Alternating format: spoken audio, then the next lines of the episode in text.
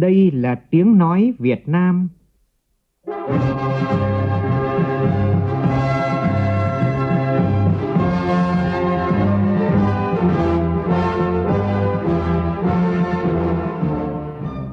là tiếng nói Việt Nam, phát thanh từ Hà Nội, thủ đô nước Cộng hòa xã hội chủ nghĩa Việt Nam.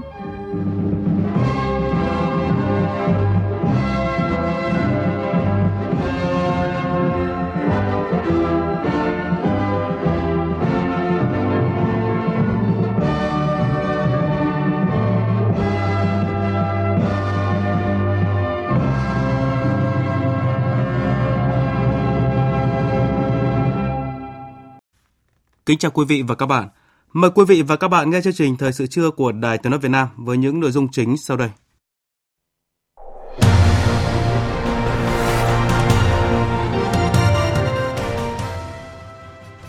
Tổng Bí thư Nguyễn Phú Trọng cùng đoàn các thành viên đoàn đại biểu Quốc hội thành phố Hà Nội, đơn vị bầu cử số 1 tiếp xúc cử tri các quận Ba Đình, Đống Đa và Hai Bà Trưng trước kỳ họp thứ 5 Quốc hội khóa 15.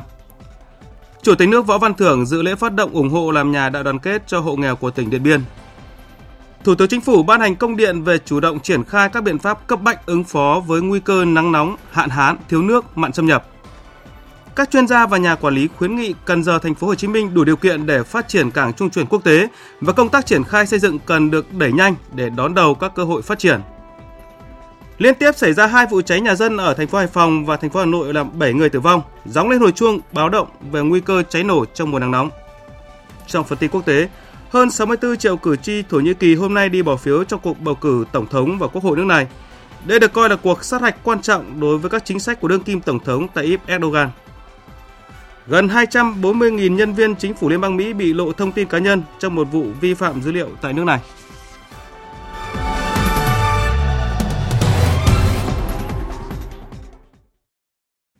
Bây giờ là tin chi tiết.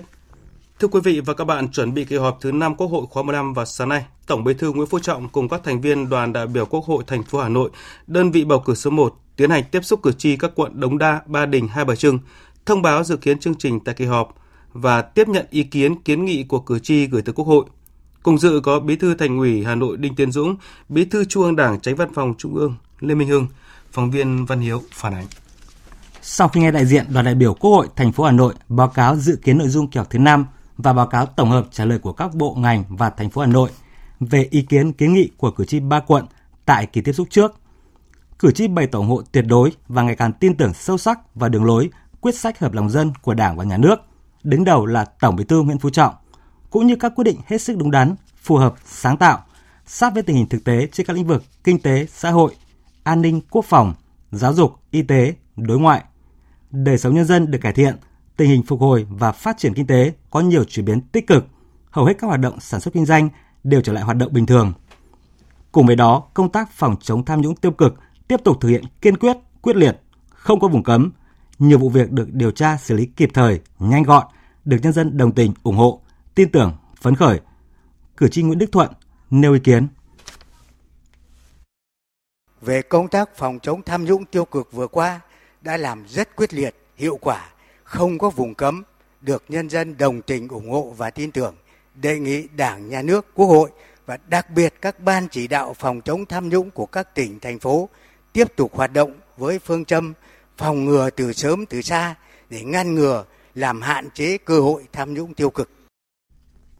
Thay mặt đoàn đại biểu Quốc hội thành phố Hà Nội, Tổng Bí thư Nguyễn Phú Trọng trân trọng tiếp thu các ý kiến ngắn gọn, tập trung, sâu sắc, tâm huyết và có trách nhiệm của cử tri. Nhấn mạnh, trong bối cảnh tình hình thế giới có nhiều diễn biến mới phức tạp, khó lường, nhưng đất nước vẫn đạt được những thành quả hết sức quan trọng, được bạn bè quốc tế ghi nhận. Tổng Bí thư Nguyễn Phú Trọng nhắc lại, với tất cả sự khiêm tốn, chúng ta vẫn có thể nói rằng đất nước ta chưa bao giờ có được cơ đồ, tiềm lực, vị thế và uy tín quốc tế như ngày nay. Đó là kết quả của sự đoàn kết của toàn Đảng, toàn dân, sự quyết liệt của các cơ quan nhà nước dưới sự lãnh đạo của Đảng, cả dân tộc đồng lòng và sự ủng hộ của quốc tế nhưng chúng ta cũng không được chủ quan, tự mãn về những kết quả đạt được. Đề cập ý kiến của cử tri liên quan đến công tác đấu tranh phòng chống tham nhũng tiêu cực của Đảng và Nhà nước trong thời gian qua và những giải pháp trong thời gian tới, Tổng Bí thư Nguyễn Phú Trọng trả lời. Về cơ bản những cái vụ cũ tồn tại mà nổi tiếng ấy, là sửa cả rồi. có một vài cá nhân trốn đi nước ngoài nhưng mà trốn cũng không được đâu ta sẽ xử lý vắng mặt bây giờ tòa đã xử vắng mặt rồi thì cái anh ấy không còn là công dân của Việt Nam nữa. Tôi có quyền theo luật pháp quốc tế, sang phối hợp với anh, bắt cái anh ấy về có mà chạy đằng rời. Chúng ta làm kiên quyết quyết liệt như thế mà. Rồi cả cấp cao là bây giờ cũng cho thôi rất nhiều. Đồng chí người lại khuyến khích là thôi, nếu đã vi phạm rồi, thấy tay nhúng tràn rồi, tốt nhất là thôi xin thôi đi thế là nhẹ nhàng nhất nhân văn nhất. Nó xử rồi phải không ạ? Các bác biết cả rồi. Lúc đầu có người là xuyên tạc bảo bè nọ cánh kia rồi đánh nhau bây giờ càng ngày càng thấy đúng. Đấy là nhân văn nhân đạo nhân ái nhân tình. Mở đường cho mà tiến bộ chứ đâu phải cứ cốt xử nặng. Cho nên bây giờ có cái sức răn đe rất lớn. Một lần nữa, Tổng Bí thư Nguyễn Phú Trọng bày tỏ mong muốn các cử tri và nhân dân đã ủng hộ, tiếp tục quan tâm ủng hộ hơn nữa, tạo thành sức mạnh của toàn Đảng, toàn dân để thực hiện thắng lợi các mục tiêu nhiệm vụ phát triển kinh tế xã hội đã đề ra. Sáng nay tại Hà Nội, Ủy ban Trung ương Mặt trận Tổ quốc Việt Nam tổ chức lễ phát động ủng hộ làm nhà đại đoàn kết cho hộ nghèo của tỉnh Điện Biên, hướng tới kỷ niệm 70 năm chiến thắng Điện Biên Phủ. Mục tiêu là vận động các nguồn lực xây dựng 7.000 đến 8.000 căn nhà đại đoàn kết cho hộ nghèo, hộ cận nghèo của tỉnh Điện Biên và một số địa bàn Tây Bắc.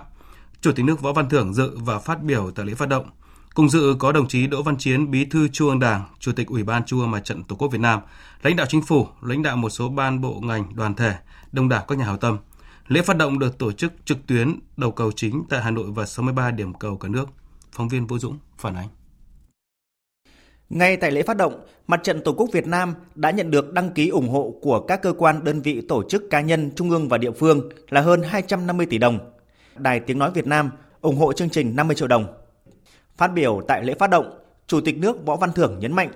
mục tiêu vận động xây dựng 7.000 đến 8.000 căn nhà đại đoàn kết cho hộ nghèo, hộ cận nghèo của tỉnh Điện Biên và một số địa bàn Tây Bắc là việc làm đẹp, thể hiện tinh thần nhân văn, nhân ái, giúp đỡ, tiếp sức thiết thực, vừa là trách nhiệm, vừa là sự tri ân chân thành đối với đồng bào các dân tộc trên vùng đất mà trước kia bà con đã dành sự hy sinh, cống hiến lớn lao, đóng góp sức người, sức của, không tiếc xương máu cho Tổ quốc.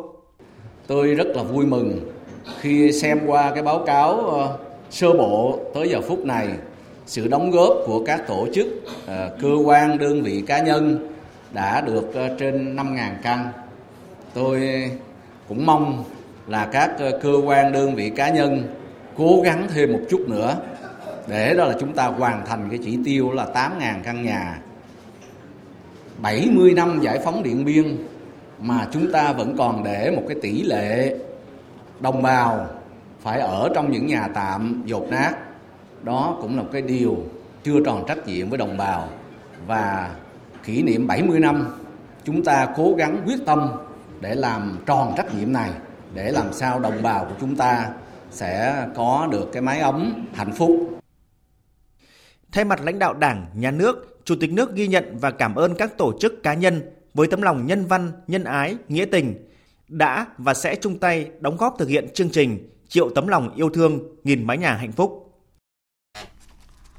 Sáng nay tại Nhà hát lớn Hà Nội, Thủ tướng Phạm Minh Chính dự lễ kỷ niệm 70 năm ngày truyền thống lực lượng an ninh kinh tế và đón nhận huân chương bảo vệ Tổ quốc hạng nhất. Tin của phóng viên Vũ Khuyên. Thay mặt lãnh đạo Đảng, Nhà nước, Thủ tướng Chính phủ Phạm Minh Chính biểu dương những thành tựu đạt được trong bảo đảm an ninh kinh tế đã góp phần quan trọng bảo vệ độc lập, tự chủ và ổn định của nền kinh tế đất nước, ổn định về chính trị, xã hội, giữ gìn môi trường hòa bình, ổn định để phát triển đất nước, tạo thế và lực mới ngày càng vững chắc trong quá trình đẩy mạnh hội nhập quốc tế, phục vụ thắng lợi sự nghiệp đổi mới, xây dựng và bảo vệ Tổ quốc.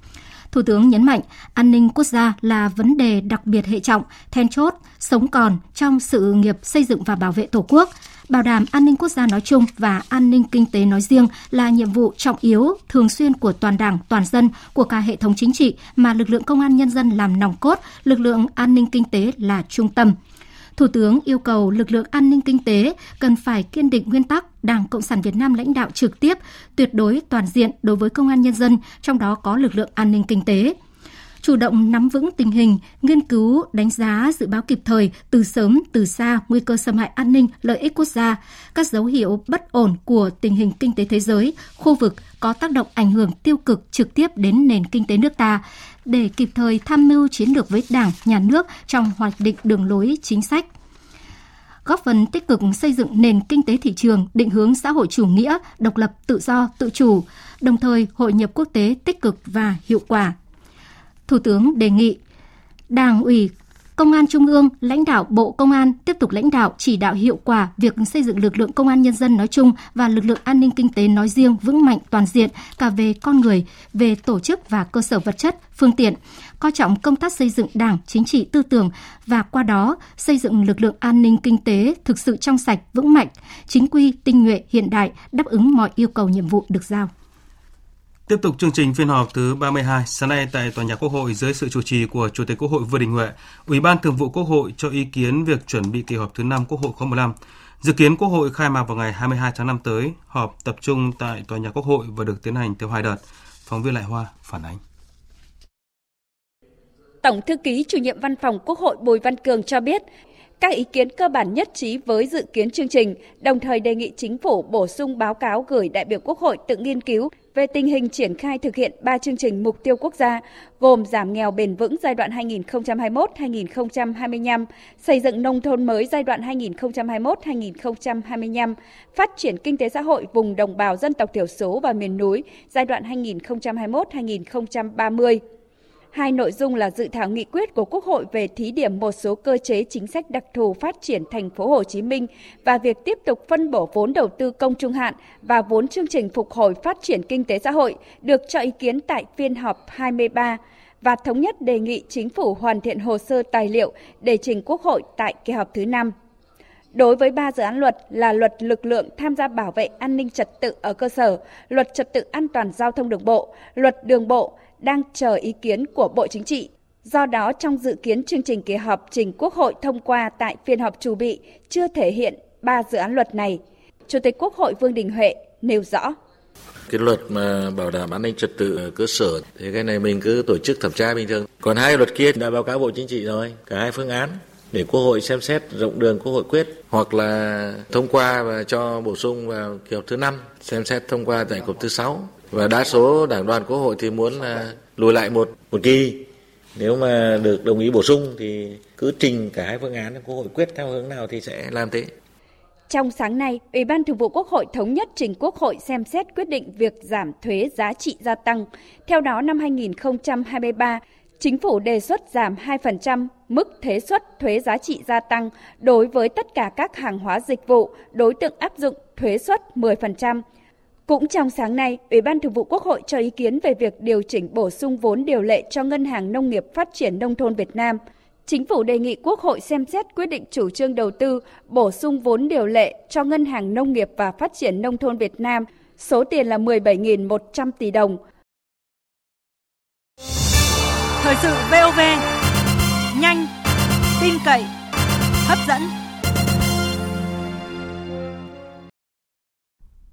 Trước tình trạng thiếu hụt nguồn nước tại các hồ chứa lớn và nguy cơ ảnh hưởng của El Nino, Thủ tướng Chính phủ vừa ban hành công điện về chủ động triển khai các biện pháp cấp bách ứng phó với nguy cơ nắng nóng, hạn hán, thiếu nước, hạn xâm nhập. Nội dung chính của công điện như sau.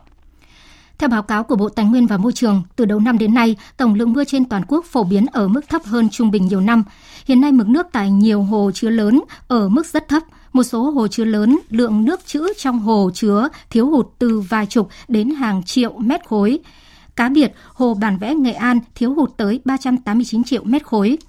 với tình trạng thiếu hụt nguồn nước tại các hồ chứa lớn, đồng thời khả năng cao ảnh hưởng đến hiện tượng El Nino vào nửa cuối năm 2023, nguy cơ xảy ra nắng nóng, hạn hán, thiếu nước nghiêm trọng trong thời gian tới, nhất là tại khu vực Trung Bộ, Tây Nguyên và Đông Nam Bộ. Trước tình hình này, Thủ tướng Chính phủ yêu cầu các bộ trưởng và chủ tịch Ủy ban nhân dân các tỉnh thành phố chủ động chỉ đạo triển khai quyết liệt các giải pháp cấp bách phòng chống hạn hán, thiếu nước, mặn xâm nhập, không để thiếu nước cho sinh hoạt, thủy điện và ảnh hưởng tới sản xuất, nhất là đối với các lực lĩnh vực trọng yếu, tập trung một số nhiệm vụ cụ thể như sau với các tỉnh thành phố, nhất là các tỉnh thành phố khu vực Trung Bộ, Tây Nguyên và Đông Nam Bộ, kiểm kê, đánh giá nguồn nước dự trữ tại các hồ chứa nước, các công trình thủy lợi trên địa bàn, tính toán cân bằng nước để có kế hoạch vận hành hệ thống thủy lợi, hồ chứa thủy lợi, thủy điện, điều chỉnh bổ sung phương án sử dụng nước, trong đó, trước hết ưu tiên nguồn nước để cung cấp cho sinh hoạt, chăm lo sức khỏe cho người dân, chăn nuôi gia súc và các lĩnh vực sản xuất trọng yếu chủ động bố trí ngân sách địa phương để triển khai thực hiện các giải pháp cấp bách phòng chống hạn hán, mặn xâm nhập, ưu tiên bố trí kinh phí đầu tư xây dựng, sửa chữa, nâng cấp các công trình cấp nước tập trung. Bộ Nông nghiệp và Phát triển Nông thôn theo dõi, chỉ đạo, kiểm tra, đôn đốc các địa phương xây dựng và thực hiện phương án phòng chống hạn hán, xâm nhập mặn, tổ chức dự báo chuyên ngành, chỉ đạo hướng dẫn điều chỉnh thời vụ, cơ cấu cây trồng và thực hiện các giải pháp phòng chống hạn hán, thiếu nước tổng hợp tình hình hạn hán thiếu nước mặn xâm nhập ở các địa phương, chủ động phối hợp với các bộ ngành để đề xuất Thủ tướng Chính phủ xem xét hỗ trợ các địa phương, nhất là các tỉnh khu vực Trung Bộ và Tây Nguyên, thực hiện các giải pháp phòng chống hạn hán, mặn xâm nhập theo quy định của pháp luật. Bộ Tài nguyên và Môi trường theo dõi sát diễn biến thời tiết, tăng cường dự báo, cảnh báo, nhận định về tình hình khí tượng thủy văn, kịp thời cung cấp thông tin phục vụ chỉ đạo sản xuất phù hợp với điều kiện nguồn nước và chủ động thực hiện các biện pháp phòng chống hạn hán, thiếu nước, mặn xâm nhập – Bộ Công Thương chỉ đạo Tập đoàn Điện lực Việt Nam ra soát phương án sản xuất điện trong bối cảnh xảy ra thiếu nước tại các hồ thủy điện để có phương án chủ động bảo đảm cung cấp điện cho sản xuất sinh hoạt của nhân dân, tăng cường sử dụng các nguồn điện, ưu tiên dành nước của các hồ thủy điện Bộ Y tế chủ động hướng dẫn người dân các kỹ năng để bảo vệ sức khỏe khi nắng nóng gai gắt kéo dài, chỉ đạo lực lượng y tế cơ sở hướng dẫn nhân dân đảm bảo an toàn môi trường, tránh bùng phát dịch. Bộ Xây dựng chỉ đạo các cơ quan chức năng, các đơn vị quản lý vận hành của các nhà nước, nhà máy nước và ra soát nâng cao năng lực hiệu quả, lấy nước phù hợp với các điều kiện nguồn nước, các hồ chứa và trên các lưu vực sông, đảm bảo cấp nước an toàn cho sinh hoạt và sản xuất của nhân dân ở hạ du. Thưa quý vị và các bạn, vụ cháy nhà dân ở thành phố Hải Phòng làm 3 người tử vong vào chiều qua, khiến dư luận chưa hết bàng hoàng thì sáng nay tại thành phố Hà Nội lại xảy ra một vụ cháy khác làm 4 bà cháu thiệt mạng. Tin của phóng viên Việt Cường. Khoảng 7 giờ 45 phút sáng nay, Trung tâm Thông tin Chỉ huy Công an thành phố Hà Nội nhận được tin báo cháy tại ngôi nhà 4 tầng số 26 Thành Công, phường Quang Trung, quận Hà Đông. Trung tâm Thông tin Chỉ huy Công an thành phố đã nhanh chóng điều động Công an quận Hà Đông, đội chữa cháy và cứu nạn cứu hộ khu vực 4 xuống hiện trường làm nhiệm vụ. Khi lực lượng có mặt, lửa và khói đã bao trùm toàn bộ ngôi nhà. Cửa chính và các tầng của ngôi nhà đều đóng kín cửa sắt, chuồng cọp, kiên cố, khiến lực lượng mất thời gian phá tiếp cận chữa cháy và tìm kiếm cứu nạn. Đến khoảng 8 giờ 15, đám cháy được khống chế và dập tắt. Theo thông tin ban đầu, trong quá trình tiếp cận tìm kiếm cứu nạn, kiểm tra các tầng đã phát hiện 4 nạn nhân là bà cháu đã tử vong trong đám cháy. Lực lượng chức năng đã đưa thi thể các nạn nhân ra ngoài để thực hiện các biện pháp cần thiết. Ông Hoàng Văn Tám, Chủ tịch phường Quang Trung, quận Hà Đông cho biết. Sau độ 10-15 phút là dập tắt. Đến thời điểm à, này thì mọi việc nó ổn hết rồi. Hiện nay công an thành phố, công an quận đang khám nghiệm trường, số người tử vong thì theo thông tin bốn người có một bà sinh năm năm sáu và ba sáu trẻ. Phòng cháy của thành phố của quận đang làm việc. Thống nhất chỉ đạo của lãnh đạo quận ờ, phường cũng chuẩn bị. Ờ, trước mắt là đã thăm hỏi động viên gia đình ờ, và chia buồn. Đồng thời là sẽ có cái phương án hỗ trợ tối đa ngay sau khi nhận được thông tin, Chủ tịch Ủy ban nhân dân thành phố Hà Nội Trần Sĩ Thành đã chỉ đạo công an thành phố tập trung chữa cháy, cứu hộ cứu nạn, điều tra làm rõ nguyên nhân vụ cháy, đồng thời chỉ đạo Sở Lao động Thương binh và Xã hội Ủy ban nhân dân quận Hà Đông khẩn trương thăm hỏi gia đình các nạn nhân, tổ chức khắc phục hậu quả, ổn định tinh thần đời sống nhân dân trong khu vực. Trước đó, ngay sau khi xảy ra vụ cháy tại thành phố Hải Phòng, Thủ tướng Chính phủ có công điện gửi Bộ trưởng Bộ Công an và Chủ tịch Ủy ban nhân dân thành phố Hải Phòng.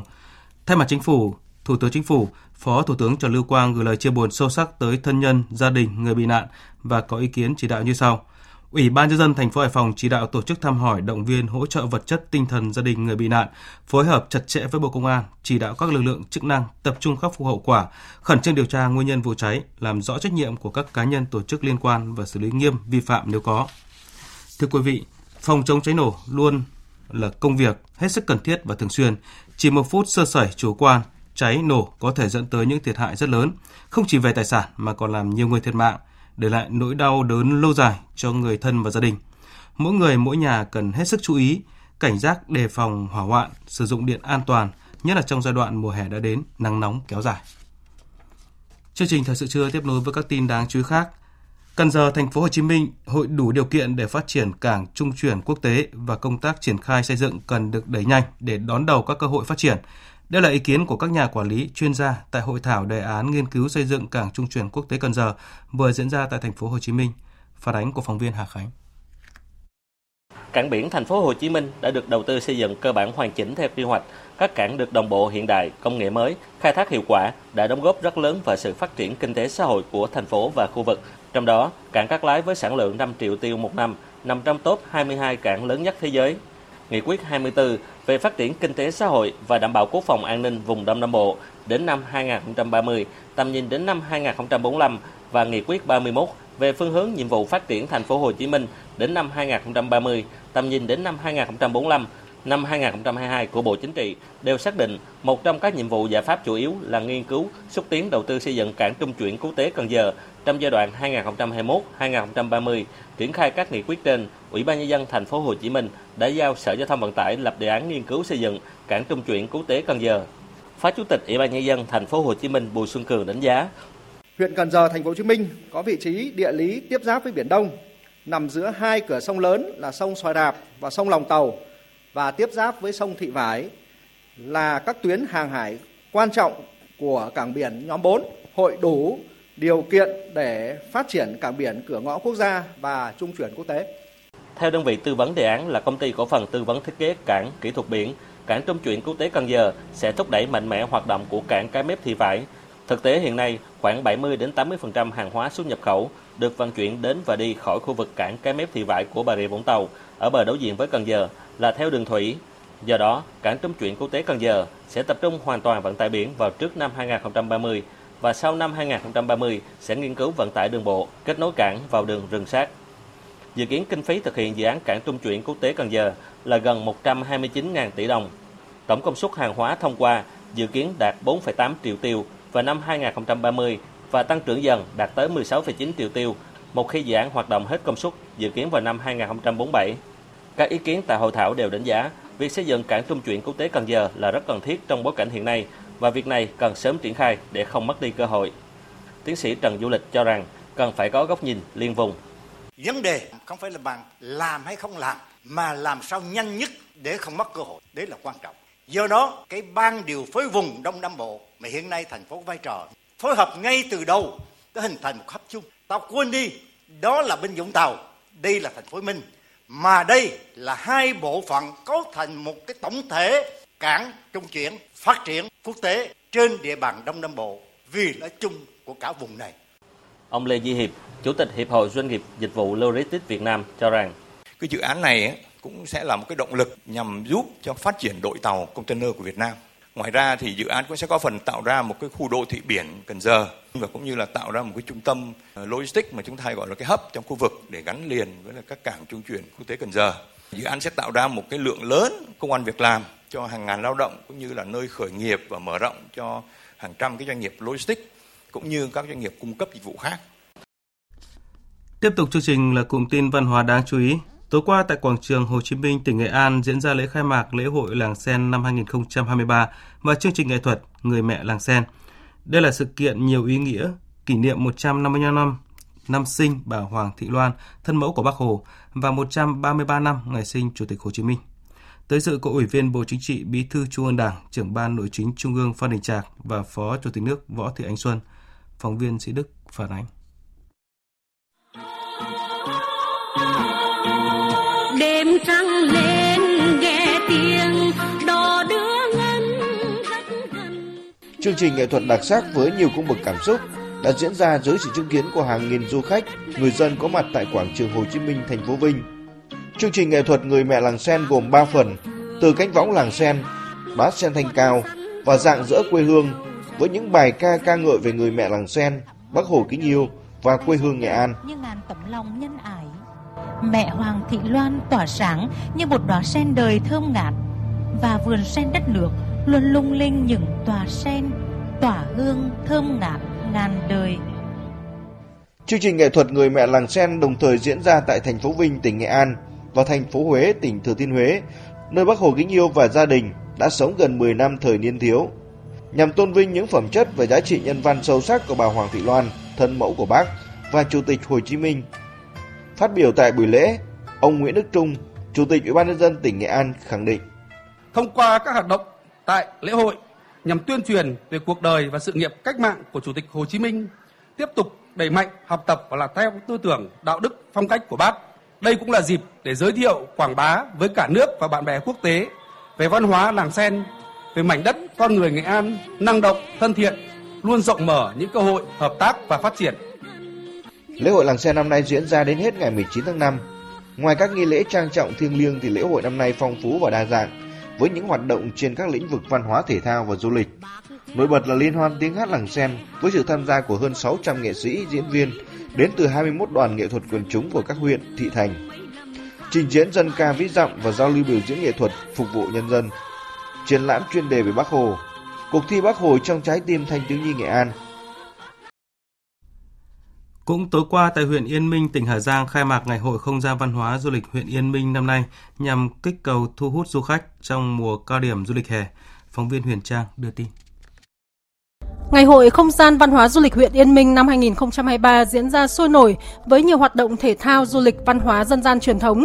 Điểm nhấn của sự kiện là chương trình nghệ thuật đặc sắc mang đậm bản sắc dân tộc. Thông qua các tiết mục nghệ thuật, đại biểu và du khách được hiểu sâu hơn về các nét văn hóa đặc trưng của từng dân tộc trên địa bàn huyện.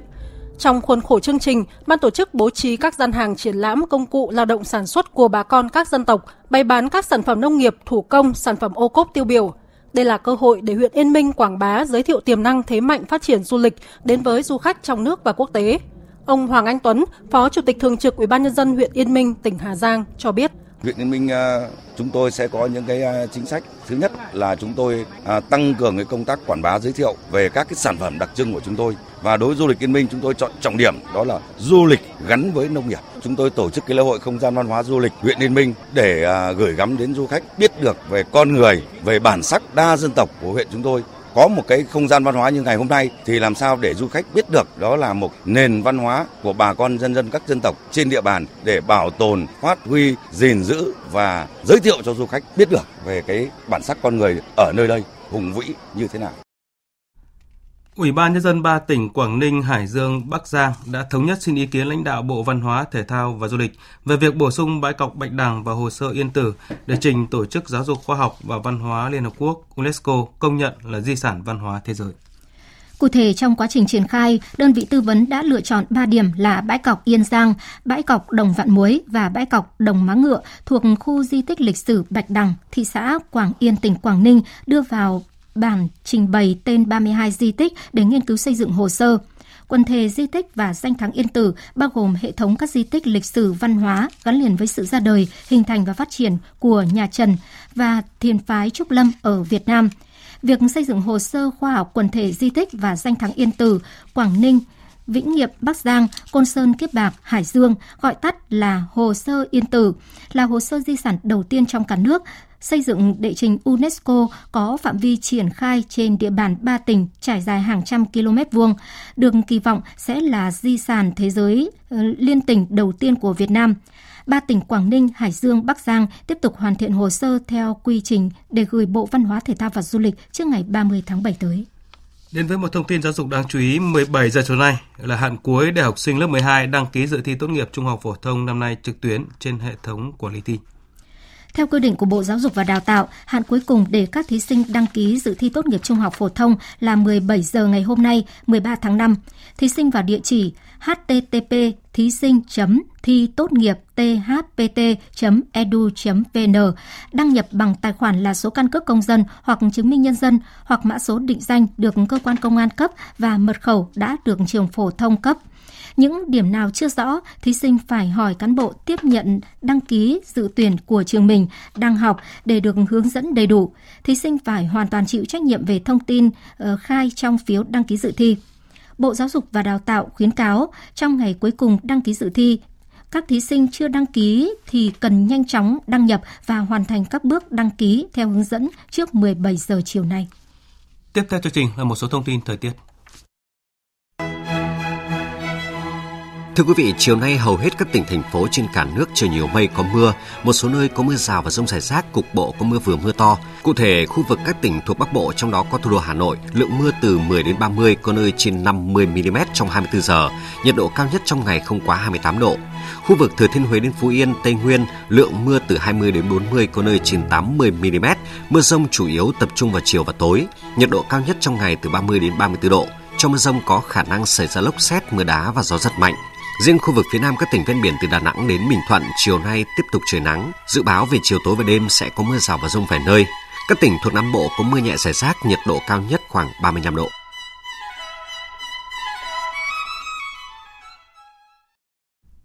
Chuyển sang phần tin quốc tế, hôm nay hơn 64 triệu cử tri Thổ Nhĩ Kỳ đi bỏ phiếu cho cuộc bầu cử tổng thống và quốc hội nước này. Đây được coi là cuộc sát hạch quan trọng đối với các chính sách của đương kim tổng thống Tayyip Erdogan. Biên tập viên Hồng Nhung thông tin.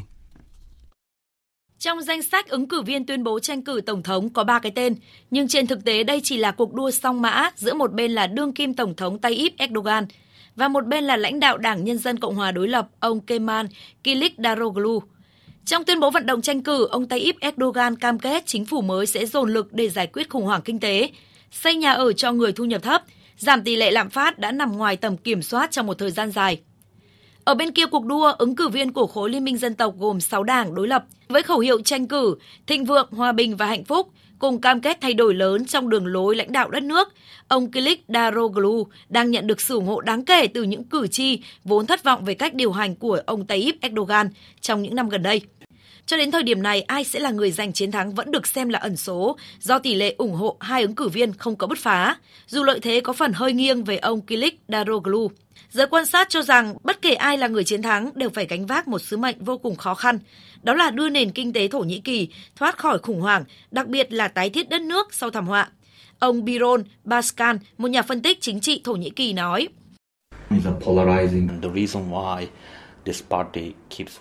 Cuộc đua lần này sẽ là phép thử đối với các chính sách của Tổng thống Erdogan. Tình hình kinh tế của Thổ Nhĩ Kỳ là bài toán mà người chiến thắng sẽ phải tìm cách giải quyết khi đắc cử, trong bối cảnh lạm phát và chi phí sinh hoạt tăng cao. Nếu thắng cử, ông Tayyip Erdogan với sự hậu thuẫn mạnh mẽ cả từ quyền lực và các thể chế điều hành nhà nước sẵn có có thể tiếp tục hiện thực hóa những tham vọng còn dang dở.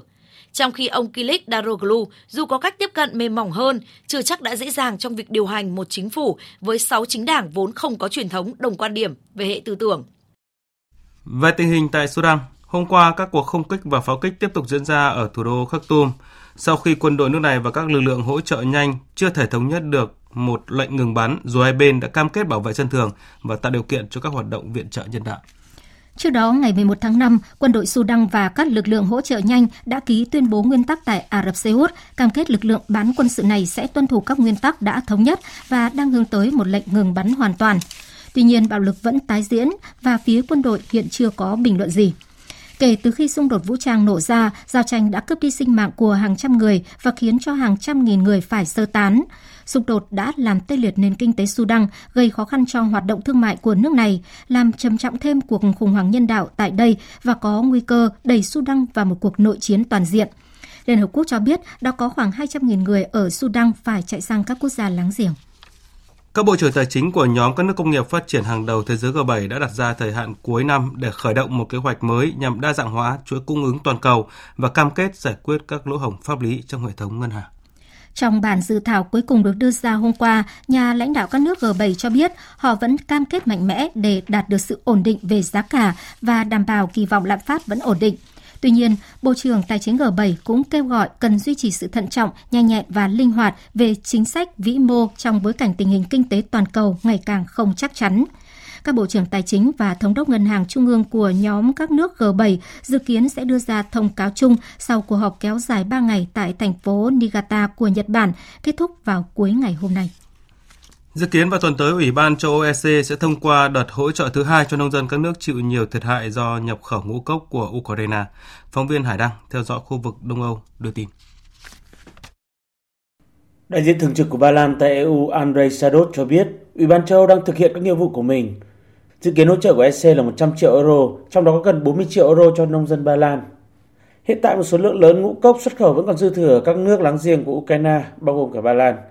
người nông dân các nước cũng gặp nhiều khó khăn trong bối cảnh dư thừa ngũ cốc và giá giảm mạnh. Trước tình hình này, vào ngày 4 tháng 4, Ủy ban châu Âu cũng đã công bố một quy định. Theo đó, ba quốc gia là Ba Lan, Bulgaria và Romania được viện trợ với số tiền 56,3 triệu euro. Trong đó, thì Ba Lan đã được phân bổ 29,5 triệu euro từ tổng số tiền này. Ông Sadot chia sẻ khoản thanh toán đợt đầu tiên của EU hiện đang được chuẩn bị, đồng thời cho biết thêm nông dân Ba Lan cũng sẽ nhận được tiền bồi thường của nhà nước. Truyền thông đưa tin, Ủy ban Nông nghiệp EU mặc dù dự kiến sẽ phê duyệt khoản hỗ trợ thứ hai trị giá 100 triệu euro cho nông dân từ Ba Lan, Slovakia, Hungary, Romania và Bulgaria, đã bất ngờ hủy bỏ cuộc họp do Slovakia và Hungary vẫn chưa dỡ bỏ các hạn chế đối với việc nhập khẩu nông sản Ukraine. Trước đó thì Ba Lan cũng đã dỡ bỏ lệnh cấm nhập khẩu nông sản từ Ukraine sau khi Ủy ban châu Âu đưa ra các hạn chế đối với việc nhập khẩu nông sản của nước này. Người dân Argentina đang phải vật lộn sống qua ngày khi tỷ lệ lạm phát của quốc gia này đang ở mức cao nhất thế giới, gần 109% và không ngừng tăng lên. Lạm phát phi mã kéo theo giá cả tăng vọt, khiến nhiều người dân phải tiết kiệm tối đa, nhiều người còn không có đủ chi phí để mua thức ăn hàng ngày. Tổng hợp của biên tập viên Đài tiếng nói Việt Nam. Quốc gia Nam Mỹ Argentina là một nhà xuất khẩu ngũ cốc quan trọng và dẫn đầu trong khu vực. Tuy nhiên, Viện Thống kê Quốc gia Argentina hôm qua đã báo cáo lạm phát nước này đạt 108,8% trong 12 tháng tính đến tháng 4 vừa qua, mức cao nhất trong hơn 3 thập kỷ. Giá cả tăng vọt đã đẩy một phần tư dân số nước này lâm vào cảnh nghèo đói cùng cực ở quốc gia đã phải vật lộn trong nhiều thập kỷ với lạm phát cao, nợ và khủng hoảng tiền tệ. Nhiều người dân Argentina bày tỏ khó khăn. Tôi thấy tuyệt vọng khi làm việc cả đời nhưng chỉ còn lại một quả cà chua hay ớt chuông. Trong khi chúng tôi sống tại một vùng đất rất chủ phú, họ đã biến đây thành một đất nước của những người ăn xin.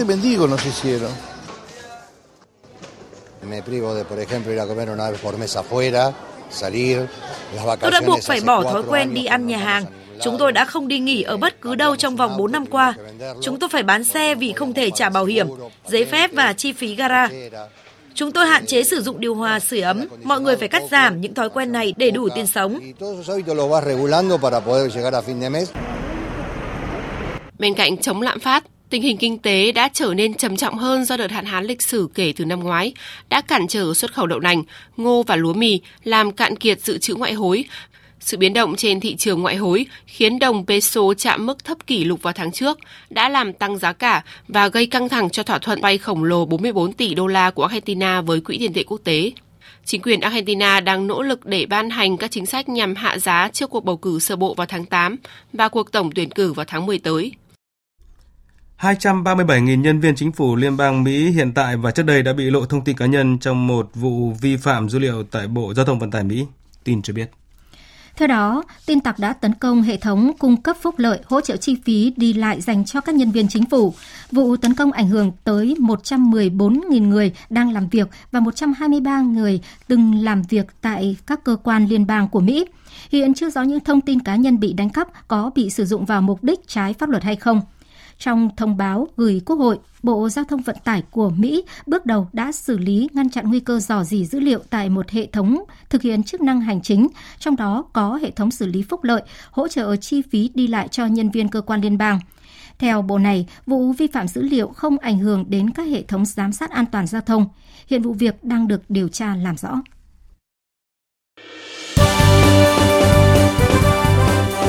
Thời sự tiếng nói Việt Nam Thông tin nhanh Bình luận sâu Tương tác đa chiều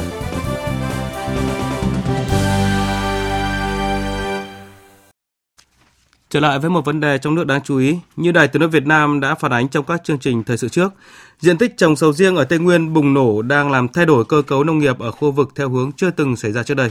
Ở hướng tích cực, việc gia tăng trồng cây sầu riêng đang giúp mục tiêu giảm diện tích cà phê trở thành hiện thực. Ngược lại, việc trồng sầu riêng ồ ạt làm tăng rủi ro đổ vỡ khi thị trường biến động bất lợi. Một điều khiến ngành sản xuất sầu riêng Việt Nam không thể không quan tâm, đó là nhiều quốc gia ở Đông Nam Á đang mở rộng diện tích trồng sầu riêng. Thậm chí Trung Quốc, một quốc gia có mùa đông lạnh cũng đang cố gắng để phát triển loại trái cây nhiệt đới này. Tiếp tục loạt bài bùng phát sầu riêng ở Tây Nguyên, rủi ro và vận hội. Phóng viên Đài tiếng nói Việt Nam có bài Biết người, biết ta trong cuộc cạnh tranh lớn, gây dựng sầu riêng Tây Nguyên thành một ngành hàng bền vững trong cơ cấu nông nghiệp của khu vực. Mời quý vị và các bạn cùng nghe. Anh Trương Quang Tỉnh, xã Pương Rang, huyện Crong Búc, tỉnh Đắk lắc là kỹ sư nông nghiệp có nhiều năm gắn bó với các vùng trồng sầu riêng, cung cấp các giải pháp nông học cho nhiều chủ farm. Theo anh, nghề này đang có sự cạnh tranh rất lớn giữa các quốc gia, nên đòi hỏi liên tục cập nhật kiến thức và kinh nghiệm. Vì vậy, anh cùng các cộng sự và đối tác đã đến những vùng trồng sầu riêng lớn ở Đông Nam Á để học hỏi. Trong đó, địa chỉ hàng đầu là Thái Lan, nơi có lịch sử trồng sầu riêng lâu đời, có nhiều giống sầu riêng danh tiếng, diện tích, sản lượng và kim ngạch xuất khẩu đều ở ngôi vị số 1, số 2 thế giới. Chuyến đi gần đây nhất cùng các chủ trang trại sầu riêng ở huyện Krông Pách, tỉnh Đắk Lắk đến tỉnh Chanthaburi, địa phương nổi tiếng Thái Lan về sản xuất sầu riêng, đã đem lại những bài học quý, đồng thời cũng đem lại sự tự tin rất lớn. Ở Thái Lan thì à, học được cách là thiết kế vườn này nè, cách thu tàn liên tục, chứ không có để như Việt Nam. Mình uh, qua còn uh, học hỏi về cái cái cách làm thương hiệu, chế biến sau thu hoạch. Chứ còn về kỹ thuật trồng, chăm sóc, đạt năng suất mẫu mã thì vẫn thua Tây Nguyên mình hết. Tuy vậy, theo bà Nguyễn Thị Thành Thực, Ủy viên Thường vụ Ban chấp hành Hiệp hội Nông nghiệp số Việt Nam, dù có được lợi thế năng suất cao và chi phí sản xuất thấp, nhưng Tây Nguyên lại yếu thế vì chi phí logistics rất lớn. Đặc thù của thu mua nông sản đó là chợ đường. Chanthaburi của Thái Lan, chợ đường bề ngang nó rộng độ khoảng độ 150 mét. Xe vẫn chạy ở giữa nhưng hai bên nó là chợ, là xe container độ lên xuống.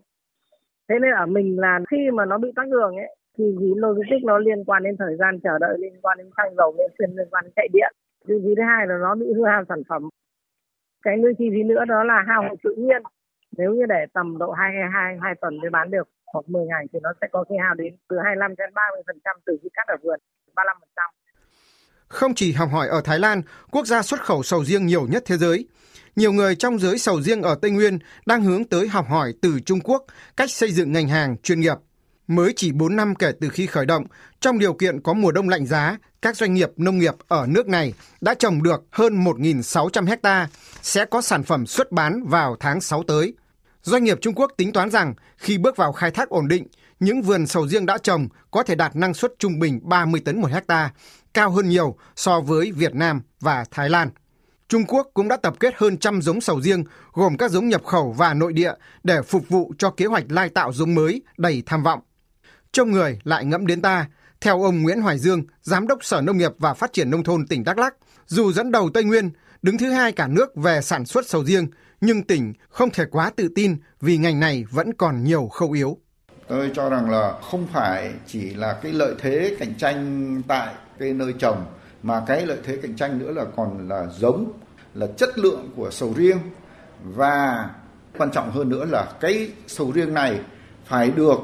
thế giới biết đến, phải được Trung Quốc biết đến, phải được cái thị trường tiêu thụ biết đến qua các cái thương hiệu, qua cái chỉ dẫn địa lý.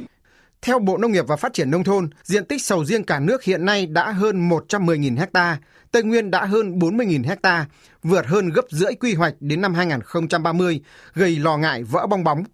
Tuy nhiên, thuyết phục nông dân ngừng hoặc hạn chế trồng sầu riêng là điều không khả thi.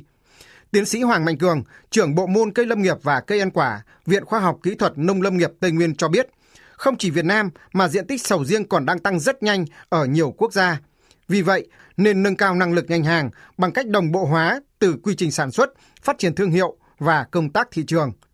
Chúng ta phải xác định lại, chúng ta sản xuất để bán cho thị trường nào. Ví dụ Trung Quốc hay là châu Âu hay là một số nước ở châu Mỹ. Và cái quy trình chúng ta hiện nay chúng ta đang áp dụng cho Việt Gap chúng ta đã biết rằng đối với Việt Gáp chỉ có thể là tiêu chuẩn của Việt Nam đưa ra và các nước trên thế giới hầu hết người ta không không ờ, áp dụng Việt Gáp này. Việc chúng ta thực hiện Euro gáp trên cả hai loại cây sầu riêng trong cà phê là điều rất tốt và trong tầm tay chúng ta làm được. Sầu riêng đang cho giá trị kinh tế tỷ đô, nhưng với quy mô sản xuất tăng rất nhanh ở nhiều quốc gia, nhanh hơn nhiều so với tốc độ mở rộng của thị trường, tình trạng khủng hoảng của ngành hàng này chỉ là vấn đề sớm hay muộn. Trước mắt, các tỉnh Tây Nguyên vẫn đang khai thác tốt vận hội lớn do thị trường nhập khẩu lớn nhất thế giới đã mở cửa để nhanh chóng xây dựng sầu riêng thành ngành hàng tỷ đô mới của khu vực. Học hỏi điều hay của thế giới và củng cố lợi thế của riêng mình, ngành hàng sầu riêng của Tây Nguyên tự tin sẽ tiếp tục lớn mạnh. Quý vị và các bạn vừa nghe bài cuối trong loạt bài Bùng phát sầu riêng ở Tây Nguyên, rủi ro và vận hội do nhóm phóng viên Đài Tiếng nói Việt Nam thường trú khu vực Tây Nguyên thực hiện. Tiếp theo chương trình, như thường lệ, trưa thứ bảy hàng tuần, biên tập viên Đài Tiếng nói Việt Nam sẽ điểm lại những sự kiện vấn đề trong nước nổi bật diễn ra trong tuần qua phát ngôn ấn tượng những con số đáng chú ý. Những phát ngôn ấn tượng, những con số đáng chú ý. Phát huy những cái kết quả làm tích cực hơn nữa, mạnh mẽ hơn nữa, quyết liệt hơn nữa và hiệu quả cao hơn nữa. Không né tránh, không đùn đẩy, đừng đổ tại khách quan. Làm tốt hơn nữa công tác thanh tra, kiểm toán, chủ động phòng ngừa, không để sơ hở, không để lợi dụng. Tăng cường hơn nữa công tác tuyên truyền, giáo dục, giám sát, không để xấu lợi dụng cái việc phòng chống tham nhũng của chúng ta để kích động chia rẽ nội bộ nếu như phát hiện có những trường hợp nào chỗ này chúng ta cũng phải xử lý đây là khẳng định của Tổng Bí thư Nguyễn Phú Trọng tại cuộc họp thường trực Ban chỉ đạo Trung ương về phòng chống tham nhũng tiêu cực diễn ra hôm giữa tuần. Khẳng định của Tổng Bí thư Nguyễn Phú Trọng cho thấy công tác đấu tranh phòng chống tham nhũng thực sự đã trở thành phong trào, xu thế không thể đảo ngược và thu được nhiều kết quả quan trọng. Không phải như một số ý kiến cho rằng nếu quá tập trung vào chống tham nhũng sẽ làm nhụt chí, chuồn bước những người dám nghĩ, dám làm, làm chậm sự phát triển của đất nước. Cũng nhấn mạnh về tầm quan trọng của công tác phòng chống tham nhũng. Trong tuần, làm việc với Ban Cán sự Đảng, lãnh đạo Viện Kiểm sát Nhân dân tối cao, Chủ tịch nước Võ Văn Thưởng yêu cầu qua các vụ án, vụ việc, ngành phải nghiên cứu để chỉ ra những kẽ hở của cơ chế chính sách, pháp luật, kịp thời tham mưu với Đảng, Nhà nước, xây dựng cơ chế, hoàn thiện thể chế để phòng ngừa tham nhũng tiêu cực. Chúng ta bao giờ cũng nói là đấu tranh phòng chống tham nhũng tiêu cực mà. Đấu tranh phòng chống tội phạm mà. Cái yếu tố phòng á nó vẫn là quan trọng nhất. Nhưng mà phòng á là phải bằng pháp luật. Quan điểm của tôi á, khi mà là cán bộ công chức của các cơ quan ở các bộ ngành mà trình một văn bản dưới luật phạm luật vi phạm luật cũng đủ điều kiện để mà xem xét về chất lượng cán bộ rồi Chúng ta có tốc độ tăng trưởng là 3,32% so với cùng kỳ năm trước, chỉ cao hơn tốc độ tăng trưởng 3,21 của quý 1 năm 2020, thấp nhất trong giai đoạn từ 2011 đến 2023. Quý 2 dự báo cũng sẽ khó khăn hơn à, rất là nhiều. Điều này đặt ra thách thức rất lớn đối với chính phủ trong việc điều hành kinh tế vĩ mô ở các cái quý tiếp theo. Đó là ý kiến của trưởng ban công tác đại biểu Nguyễn Thị Thanh khi thảo luận cho ý kiến vào báo cáo về phát triển kinh tế xã hội và tài chính ngân sách những tháng đầu năm tại phiên họp thứ 23 của Ủy ban Thường vụ Quốc hội. Thảo luận về nội dung này, Ủy ban Thường vụ Quốc hội cũng thừa nhận tăng trưởng GDP quý 1 năm nay thấp, các trung tâm sản xuất công nghiệp và xuất khẩu chính của nước ta đã có sự sụt giảm hoặc tăng không đáng kể, cho thấy là việc hoàn thành mục tiêu tăng trưởng cả năm nay là vô cùng khó khăn. Gần 600 văn bản qua lại và câu hỏi chưa được trả lời đây là thực tế đang diễn ra tại Thành phố Hồ Chí Minh, được Chủ tịch Ủy ban dân thành phố Phan Văn Mãi chia sẻ tại hội nghị công bố kết quả chỉ số năng lực cạnh tranh cấp sở ngành diễn ra trong tuần. Vấn đề ở đây là địa phương gặp khó trong việc thực tiễn thì hỏi lên bộ, bộ lại nói thẩm quyền của địa phương, địa phương tự quyết. Sự lòng vòng giữa thành phố và các bộ cho thấy là chuyện sợ phải chịu trách nhiệm, không dám làm không chỉ có ở một bộ phận cán bộ cá nhân riêng lẻ mà còn ở cấp địa phương và cấp bộ. 4,8% là mức lãi suất dành cho các khoản vay có dư nợ để mua, thuê mua nhà ở xã hội theo quyết định của Thủ tướng Chính phủ có hiệu lực từ ngày 10 tháng 5. Cũng trong tuần, một số ngân hàng đã công bố biểu lãi suất huy động mới theo hướng giảm ở nhiều kỳ hạn. Các chuyên gia cho rằng thời điểm này vẫn còn dư địa để các ngân hàng giảm lãi suất trong thời gian tới. Theo đó, lãi suất huy động của ngân hàng có thể giảm còn 7% một năm kỳ hạn 12 tháng. 2.800 tỷ đồng là số tiền còn dư trong tổng số hơn 6.600 tỷ đồng tiền hỗ trợ công nhân thuê trọ theo quyết định số 08 mà Bộ Lao động Thương binh và Xã hội đề nghị trả lại ngân sách nhà nước. Bộ Lao động Thương binh và Xã hội đã chỉ ra nhiều nguyên nhân dẫn tới việc giải ngân thấp, trong đó có việc dự toán kinh phí chưa sát với thực tế, kéo theo số tiền hỗ trợ chỉ khoảng 58% so với đề nghị ban đầu. Đặc biệt, chỉ rõ có tình trạng cán bộ lo ngại, sợ sai, sợ trách nhiệm trong triển khai chính sách.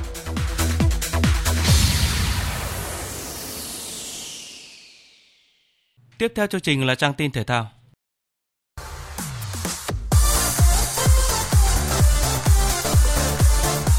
Nhật ký SEA Games 32 Nhật ký SEA Games 32 Quý vị và các bạn thân mến, hôm nay 13 tháng 5, đoàn thể thao Việt Nam tranh tài ở nhiều bộ môn khác nhau tại SEA Games 32, trong đó hy vọng vàng nằm ở các môn thế mạnh như là judo, lặn, đấu kiếm võ gậy và aerobic. Đúng như dự đoán sáng nay, 15 tháng 3, vận động viên Phan Thế Gia Hiển đã xuất sắc giành huy chương vàng ở nội dung đơn nam aerobic. Trong khi đó, vận động viên Trần Hà Vi giành huy chương vàng cá nhân nữ. Như vậy, tính đến 11 giờ sáng nay, đoàn thể thao Việt Nam vẫn đang dẫn đầu bảng tổng sắp huy chương SEA Games 32 với 73 huy chương vàng. Còn vào tối qua 12 tháng 5, tuyển nữ Việt Nam đã đánh bại chủ nhà Campuchia với tỷ số 4-0 và sẽ gặp đội tuyển nữ Myanmar ở trận chung kết diễn ra vào 15 tháng 5 tới. Với việc tái đấu với Myanmar ở trận chung kết môn bóng đá nữ SEA Games 32, huấn luyện viên Mai Đức Chung cho rằng có thắng ở vòng bảng thì cũng phải quên kết quả đó để tập trung vào trận chung kết. Cái tinh thần người ta rất là tốt, người ta vùng lên ta đá mà gỡ hai đều, xong lại tiếp tục ăn 4-2. Và nói là đấy là tôi nghĩ đánh giá ờ, đội Myanmar cái tinh thần rất là cao. Rõ ràng thì là hai đội đều cùng bảng và chúng tôi cũng đã hiểu nhau rồi. Đấy thì tôi nói là cái ờ, trận tới đây thì ờ, ai sẽ may mắn hơn thì giành thắng lợi. Trận chung kết bóng đá nữ tuyển Việt Nam sẽ đối đầu Myanmar vào lúc 19 giờ 30 ngày 15 tháng 5 trên sân vận động Olympic. Trận tranh 3 và 4 giữa Thái Lan và chủ nhà Campuchia sẽ diễn ra vào lúc 16 giờ.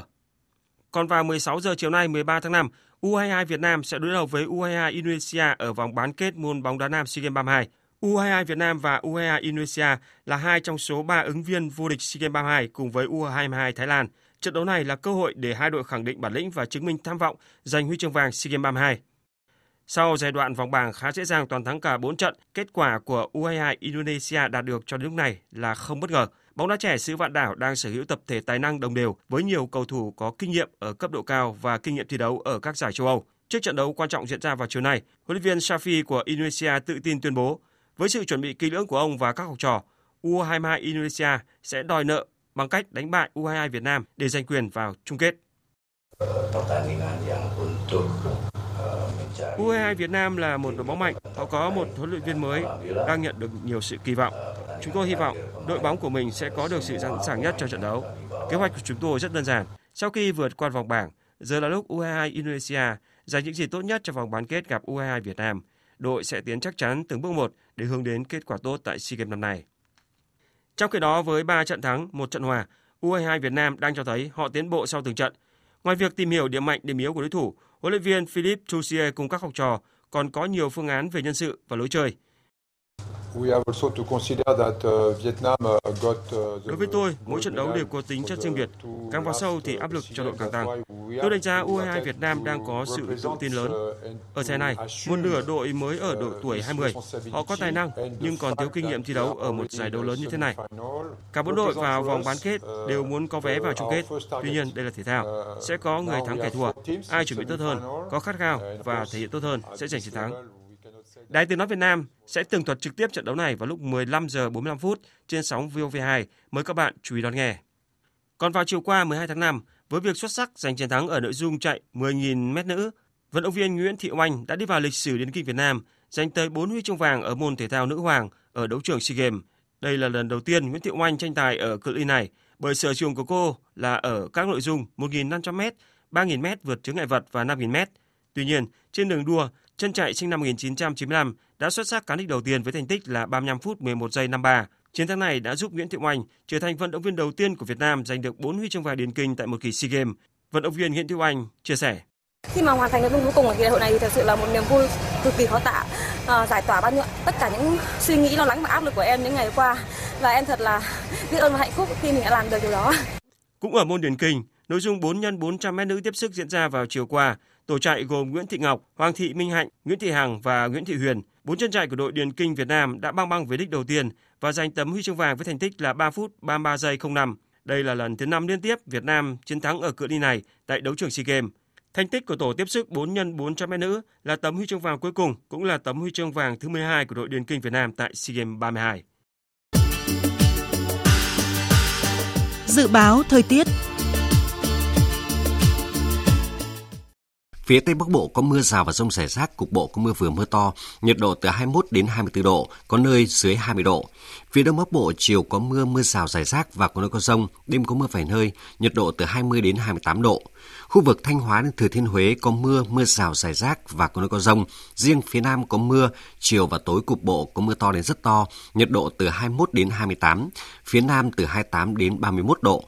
Khu vực từ Đà Nẵng đến Bình Thuận phía Bắc có mưa rào và rông vài nơi, riêng chiều tối cục bộ có mưa to đến rất to. Phía Nam chiều nắng, chiều tối và đêm có mưa rào và rông vài nơi, nhiệt độ từ 24 đến 34 độ. Tây Nguyên có mưa rào và rông vài nơi, riêng phía Bắc chiều tối có mưa rào rải rác và có nơi có rông, cục bộ có mưa to đến rất to. Phía Nam chiều và tối có mưa rào và rông rải rác, nhiệt độ từ 21 đến 33 độ. Nam Bộ có mưa rào và rông vài nơi, riêng chiều tối có mưa rào và rải rác có nơi có rông, nhiệt độ từ 24 đến 35 độ. Khu vực Hà Nội chiều có mưa, mưa rào rải rác, đêm có mưa vài nơi, nhiệt độ từ 22 đến 28 độ. Dự báo thời tiết biển, Vịnh Bắc Bộ có mưa rào và rải rác có nơi có rông. Từ ngày mai mưa giảm dần, tầm nhìn xa từ 4 đến 10 km, gió đông bắc đến bắc cấp 5, có lúc cấp 6, giật cấp 7, cấp 8, biển động. Vùng biển từ Quảng Trị đến Quảng Ngãi, chiều tối và đêm có mưa rào và rông rải rác. Ngày mai có mưa vài nơi. Trong mưa rông có khả năng xảy ra lốc xoáy và gió giật mạnh cấp 6 đến cấp 7. Tầm nhìn xa từ 4 đến 10 km, gió đông bắc cấp 4 đến cấp 5. Vùng biển từ Bình Định đến Ninh Thuận, vùng biển từ Bình Thuận đến Cà Mau, vùng biển từ Cà Mau đến Kiên Giang và Vịnh Thái Lan có mưa rào và rông vài nơi, tầm nhìn xa trên 10 km, gió nhẹ khu vực Bắc Biển Đông và khu vực quần đảo Hoàng Sa thuộc thành phố Đà Nẵng có mưa rào rải rác và có nơi có rông ở phía Tây. Tầm nhìn xa trên 10 km giảm xuống từ 4 đến 10 km trong mưa, gió đông đến đông nam cấp 3 đến cấp 4. Khu vực giữa và Nam Biển Đông có mưa rào và rông vài nơi, tầm nhìn xa trên 10 km, gió nhẹ. Khu vực quần đảo Trường Sa thuộc tỉnh Khánh Hòa không mưa, tầm nhìn xa trên 10 km, gió nhẹ. Vừa rồi là phần tin dự báo thời tiết, bây giờ chúng tôi tóm lược một số nội dung chính đã phát trong chương trình. Chuẩn bị kỳ họp thứ 5 Quốc hội khóa 15, sáng nay Tổng Bí thư Nguyễn Phú Trọng cùng các thành viên đoàn đại biểu Quốc hội thành phố Hà Nội, đơn vị bầu cử số 1 đã tiến hành tiếp xúc cử tri các quận Đống Đa, Ba Đình, Hai Bà Trưng, thông báo dự kiến chương trình tại kỳ họp và tiếp nhận ý kiến của cử tri gửi tới Quốc hội. Trước tình trạng thiếu hụt nguồn nước tại các hồ chứa lớn và nguy cơ ảnh hưởng của El Nino, Thủ tướng Chính phủ vừa ban hành công điện về chủ động triển khai các biện pháp cấp bách ứng phó với nguy cơ nắng nóng hạn hán, thiếu nước, mặn xâm nhập trong đó yêu cầu các bộ ngành địa phương triển khai quyết liệt các giải pháp cấp bách phòng chống hạn, thiếu nước, mặn xâm nhập, không để thiếu nước cho sinh hoạt, thủy điện và ảnh hưởng tới sản xuất, nhất là đối với các lĩnh vực trọng yếu. 17 giờ chiều nay là hạn cuối để học sinh lớp 12 đăng ký dự thi tốt nghiệp trung học phổ thông trực tuyến trên hệ thống quản lý thi. Bộ Giáo dục và Đào tạo khuyến cáo các thí sinh nhanh chóng đăng nhập và hoàn thành các bước đăng ký theo hướng dẫn. Các vụ cháy xảy ra tại hộ gia đình ở Hà Nội sáng nay và Hải Phòng vào chiều qua làm 7 người thiệt mạng cho thấy tất cả chúng ta phải luôn luôn cảnh giác, chủ động phòng chống cháy nổ, đặc biệt trong mùa hè nắng nóng như hiện nay. Hôm nay hơn 64 triệu cử tri Thổ Nhĩ Kỳ đi bỏ phiếu trong cuộc bầu cử tổng thống và quốc hội nước này. Đây được coi là cuộc sát hạch quan trọng đối với các chính sách của đương kim tổng thống Tayyip Erdogan. Giới quan sát cho rằng bất kể ai là người chiến thắng đều phải gánh vác một sứ mệnh vô cùng khó khăn, đó là đưa nền kinh tế Thổ Nhĩ Kỳ thoát khỏi khủng hoảng đặc biệt là tái thiết đất nước sau thảm họa động đất. Phần tóm lược những tin chính vừa phát cũng đã kết thúc chương trình thời sự trưa của Đài Tiếng nói Việt Nam. Chương trình do các biên tập viên Thu Hòa, Thanh Trường, Thu Hằng biên soạn thực hiện với sự tham gia của kỹ thuật viên Thùy Linh, chịu trách nhiệm nội dung Nguyễn Vũ Duy.